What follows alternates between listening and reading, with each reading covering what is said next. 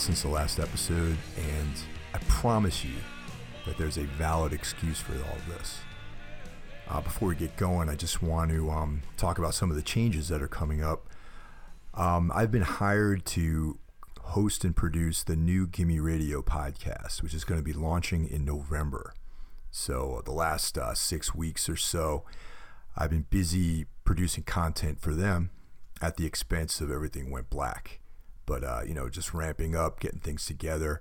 And I just want to give you guys a rundown on what that all is going to mean to us. So, the topic episodes, which feature me and Randy Larson uh, getting deep into other music related topics, is now going to be part of the Gimme Radio platform. So, um, if you're interested in hearing me and Randy talk about Iron Maiden, uh, you know, amphetamine reptile records, Henry Rollins and Black Flag, and all that sort of stuff, and uh, checking out playlists that we're developing, you will be able to find that on the Gimme Radio podcast, which is going to be launching in November. So I'll be letting everyone know uh, when that's going to go live. And uh, if you guys can all do me a favor and subscribe when that stuff uh, starts hitting the you know hitting the road, and uh, I would much appreciate that. So you'll be able to check out me and Randy on Gimme Radio podcast starting in November. And uh, in addition to that, I'm also going to be doing uh, interview episodes where I have guests. And uh, some of the guests we had, uh, I have Aaron Turner, Steve Brodsky, Dan Lilker, Dwid from Integrity, uh, Pig Destroyer. All that stuff's uh, in the can right now and awaiting release. So, so yeah, I'll, I'll, I'll let everyone know you know, if you follow me on social media, you guys will get, um, you know, updates on all that stuff, and I'll talk about it on this podcast as well. So, uh, I'm real excited about it.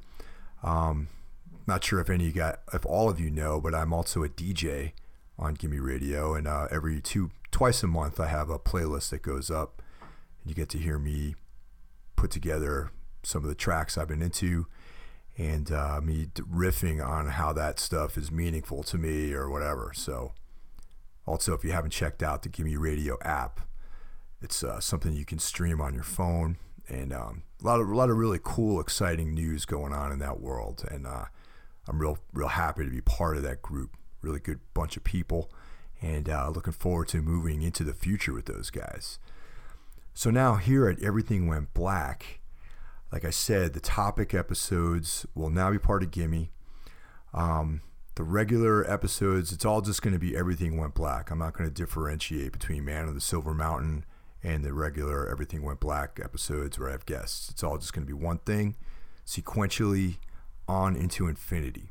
So this is the first episode of the solo series on Everything Went Black. And it's just going to be me checking in with you guys, talking about what I've been up to and why I've been sort of radio silent for the last six weeks. You know, the last episode was with Ben over at Metal Sucks, and uh, that was a great time. Uh, definitely a eye-opening experience talking to that guy. He was a lot different than I thought he would be, and uh, I'm sure we've met at some point over the past several years, but I don't have any recollection of ever meeting Ben before, and he was a super cool guy. Though we don't agree on everything, I feel like that we found a common ground, at least to agree on some things. And, uh, you know, he wasn't the villain that I thought he was. So, so there you go. Uh, you guys probably disagree with a lot of the stuff I just said about Ben, but, you know, that's the beauty of this society we live in where we can all have our own opinions. And, uh, you know, that's something that I will defend that till the day I die is being able to have your own opinion and speak freely. That's what this is all about. So recently, we just wrapped up a few dates with Eyehategod and The Obsessed, and uh, really cool time. It was only two shows. Hopefully, we'll be doing more stuff together down the line, and um, yeah, just really, uh, really intense bands. One of my favorites, and um, actually, speaking of Eyehategod, uh, that, that's a band that's definitely had its ups and downs. Uh, I think I started listening to them back in 1995. Um, you know, their their first two records, "In the Name of Suffering" and Take as Needed for Pain. That was, I think, the only records they had out at the time. And um, the thing that hit me immediately about them was how they didn't really sound like anything I'd ever heard before. I mean, sure, you know, the easy, the sort of easy comparisons would be, oh yeah, man, these guys are into Sabbath. Sure, yeah, yeah. There's like a heavy blues Sabbathy thing going on. But the deeper you get into the band, and you kind of submerge yourself into the imagery and the vibe, and just the lyrical content and just you know the whole atmosphere of the band it's um you know it's way different i think i feel in some ways i feel like Eyehategod is a punk band because of just the sort of uh, anti-establishment you know anti-cop anti-government vibe that the band has and uh, you know just the side two of my war influence on their whole sound um, you know, a lot of times people would say the same thing about the Melvins, how it was like, oh yeah, the Melvins are just a Black Sabbath sort of disciple. But in reality, if you know anything about punk and old school punk music and hardcore, you'll see that the Melvins also are a band that is heavily influenced more by bands like Flipper and uh, you know the slower Black Flag sort of material. So when I listen to Eyehategod, I don't really hear the Sabbath I hear the first thing I hear is like side two of my war black flag you know nothing left inside uh, scream you know damaged to you know super noisy discordant very intense lyrics uh, just like an overall nihilistic sort of viewpoint and then I'm, I hear the blues element which 100% comes from Sabbath Volume 4. I mean, the first four Sabbath records are definitely an influence on those guys. But the, the sort of, um, you know, atmosphere, I think, is more of like a punk atmosphere.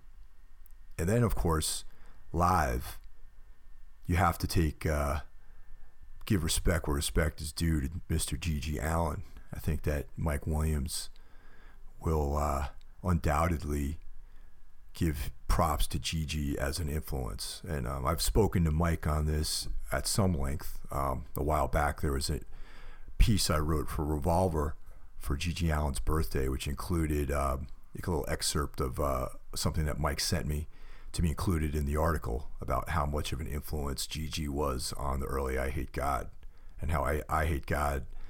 Some of the earlier shows are opening for GG Allen, which, if you can imagine that, that's like a mind blowing thing as well. I mean, just imagine seeing GG Allen with Eyehategod as the opening band. It's amazing.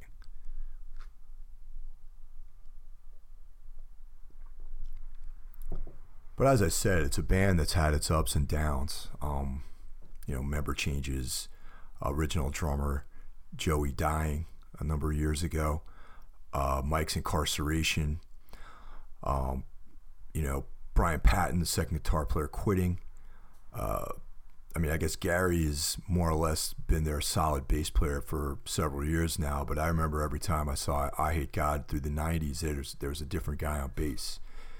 But yet they persevered and they kept going, and um, yeah, I find a lot of uh, inspiration in that, and um, a band that's been able to weather the storm and kind of keep keep it together despite all these obstacles that have been put in their way. Some of these obstacles arguably have been self-created, but nonetheless, they were able to survive and overcome. And um, you know, and even you know, even like fan reactions to the band. It's like, you know, in the early days, in the early '90s, I've seen, I saw Eyehategod play in front of maybe 30 or 40 people. You know, they were a very obscure band at that point. Then in the late '90s, they had a, a pretty big peak. Then they kind of faded away and now they're enjoying a renaissance of new fans, which I noticed at the shows that we just played with them. There was a lot of young people at the show that probably were not around when the band first had its uh, its run. You know, back in the early '90s, a lot of these kids I feel like were probably about eight or nine years old. So, you know, they definitely didn't see them back in the '90s. So that that really gives me a lot of hope in younger people because being an old man like myself, I get very cynical about young people and seeing the things they're into. And uh, the kind of weak ass music that they're into and the sort of lack of commitment and that kind of thing.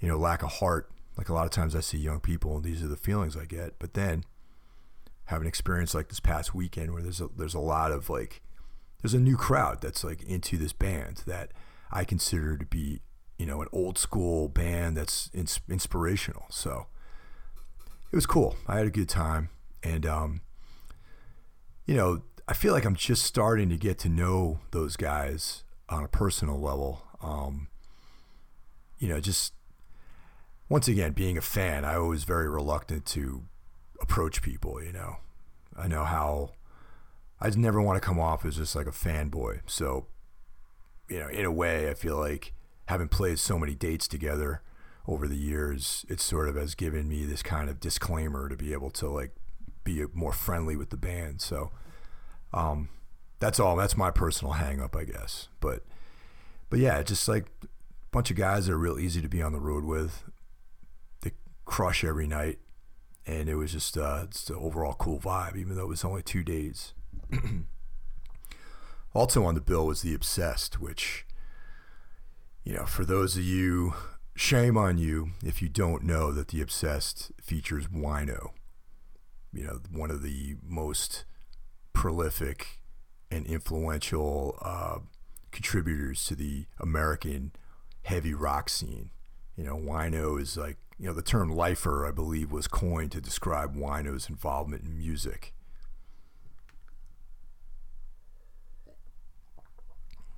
He's just a guy that's been around for a long time, doing the only thing he seems to know how to do, which is write heavy rock music and tour. So it was definitely a bucket list thing for me to play with the Obsessed.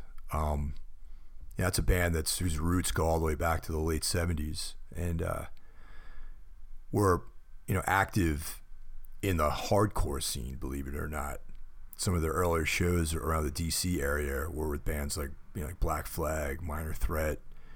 They were definitely these weird long-haired guys playing, you know, hard rock music in front of hardcore kids. You know, and I think it was probably a long journey for them to actually find their audience. And, um, you know, once again, it's another band, another guy who's had its ups and downs, who's had successes and failures, um, you know, trials, obstacles.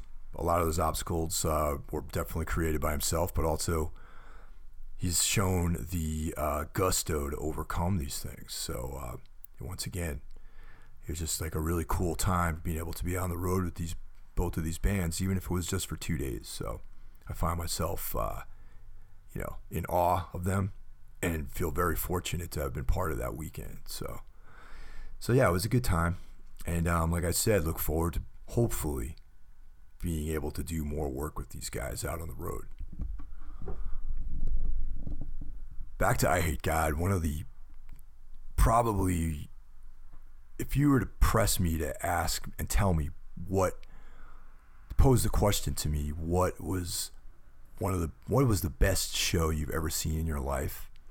I would have to say that it was Neurosis, Eyehategod, and Dead and Gone in 1997 at the Middle East Downstairs. And um, I actually told Mike about this night. And uh, he was like, oh, I remember that show. You know, I remember that tour. You know, it was like Neurosis were at the top of their game. It was uh, the Through Silver in Blood era of the band. They were out supporting that record. And um, God was on the bill as well on this tour. And the opening band, Dead and Gone, who, if anyone who's been listening to this podcast or is familiar with my DJ sets over at Gimme, anyone who's been familiar with those things will know how much I love that band. But that was the first time I heard them opening for for that tour, and I was like, wow, this is like definitely some really cool stuff. And I went out and I to the merch table and I bought their current record, which was God Loves Everybody But You. When I saw that title, I felt like God loves everyone but me because I was going through an incredibly difficult time in my life.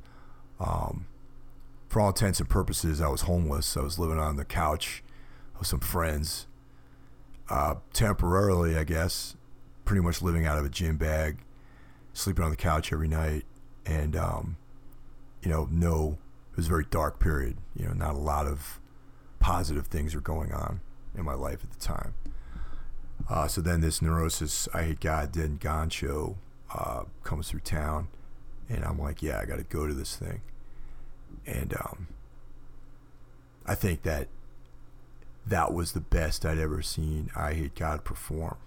I mean, they were just like this wave of dark intensity coming off the stage.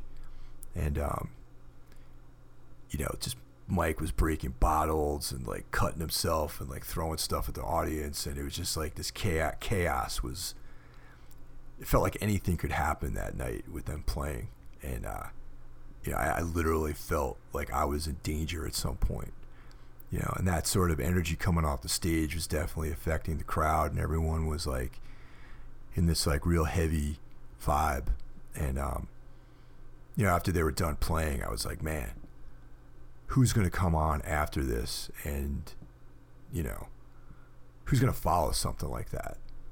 You know, I wonder if every night was like that. This total destructive force of like violence, depression, and just pain I wonder if every single night was like that for those guys because I can't imagine playing 30 straight nights doing that every day.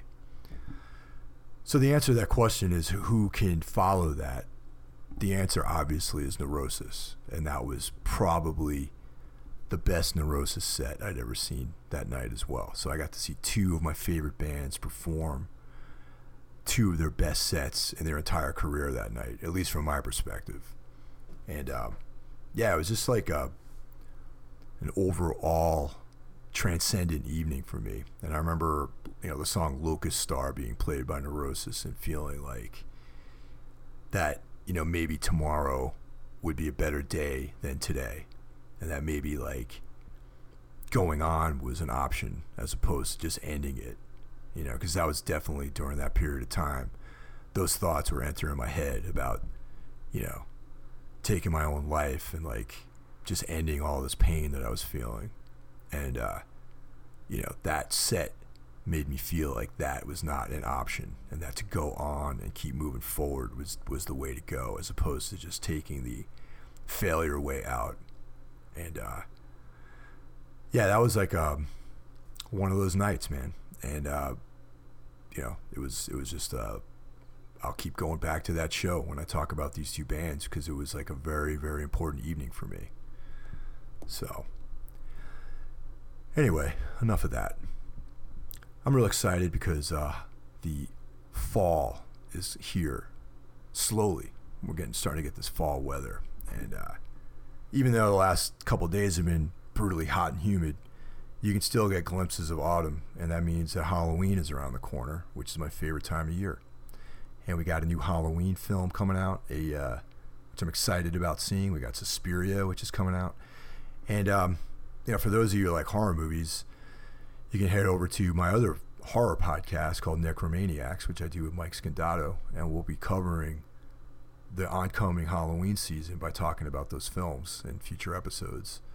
So that you know, once again, that was another podcast that kind of went a little bit on a hiatus while I was gearing up for all this gimme stuff. So uh, you know, we'll be we'll be rocking and rolling with that again soon, and uh, you know, getting back into the swing. Hopefully, uh, the goal is to start putting out two episodes a month of that podcast. So, you know, me and Mike have been organizing ourselves, coming up with show ideas, and, you know, hopefully going to try to take this thing a little bit more seriously and just be more diligent about getting content out there to you guys. And, um, so yeah, I mean, the, the intro and outro tracks for this episode reflect my mood about the uh, onset of autumn and uh, the mightiest season of our four seasons, I believe, is autumn. And uh, I'm fully looking forward to jumping into the darkness of autumn and Halloween and just feeling the changing seasons. And um, so, yeah. Anyway, I uh, just wanted to get at you guys real quick and I'll let you guys know what's going on. And uh, got a bunch of cool stuff planned for the next few weeks, so stay tuned, and we'll be getting more stuff out there to you guys. And uh, see you guys out on the road. Take care.